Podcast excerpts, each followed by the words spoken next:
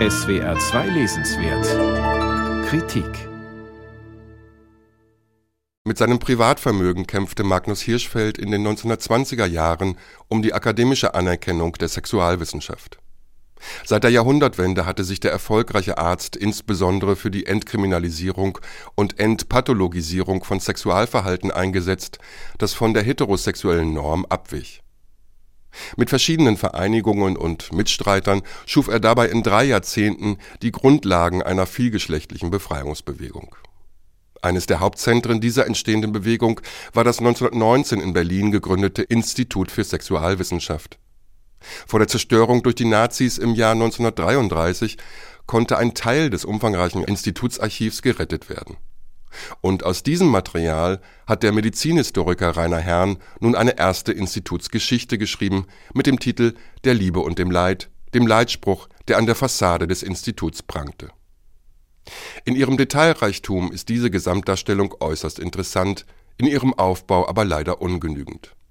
Denn Herrn stellt seiner historischen Darstellung weder ein einführendes Vorwort voran, noch fasst er sie in systematischen Analysen zusammen.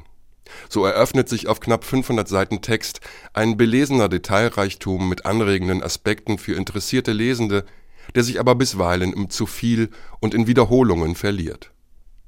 Gleichwohl entsteht dabei ein anschauliches Sittengemälde der beschriebenen Zeit wie Hirschfeld das Institut etwa zugleich als Lehranstalt anlegte und doch immer wieder als Propagandainstrument benutzte.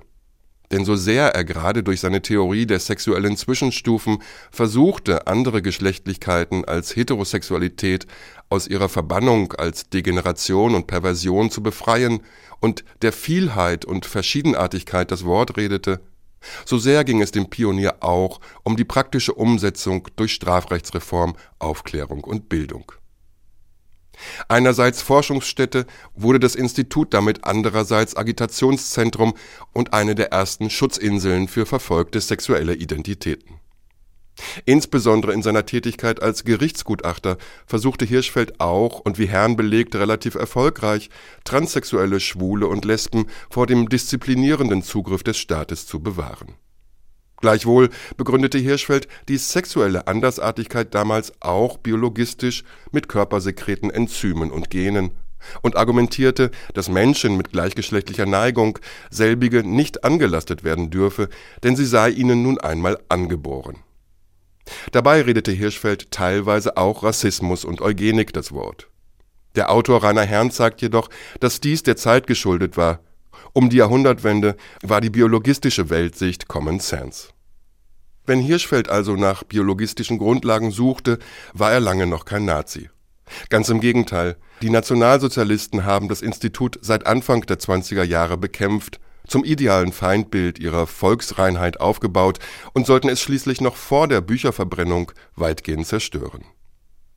Denn anders als bei der Psychoanalyse, die von den Nationalsozialisten in das System integriert wurde, versuchten diese das Erbe der sexuellen Befreiungswissenschaft und ihrer Wegbereiter auszulöschen. Rainer Herrns Rekonstruktion ist deshalb trotz aller Mängel hoch einzuschätzen. Seit den 1980er Jahren tobte um die Figur Magnus Hirschfelds aber auch vielfacher Streit. Gerade ob des biologistischen Erbes. Auch was die Pharmakologie angeht, war Hirschfeld alles andere als ruhmreich.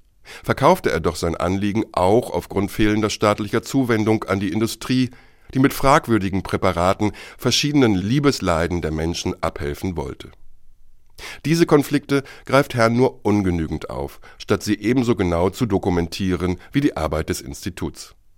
So mutet der Liebe und dem Leid eher unfreiwillig als Versuch einer Ehrenrettung Magnus Hirschfelds an, die doch gänzlich unnötig erscheint, wenn längst eine eigene Bundesstiftung dem Namen höchste Weihen verleiht. Rainer Herrn, Der Liebe und dem Leid, das Institut für Sexualwissenschaft 1919 bis 1933 Surkamp Verlag, 681 Seiten, 36 Euro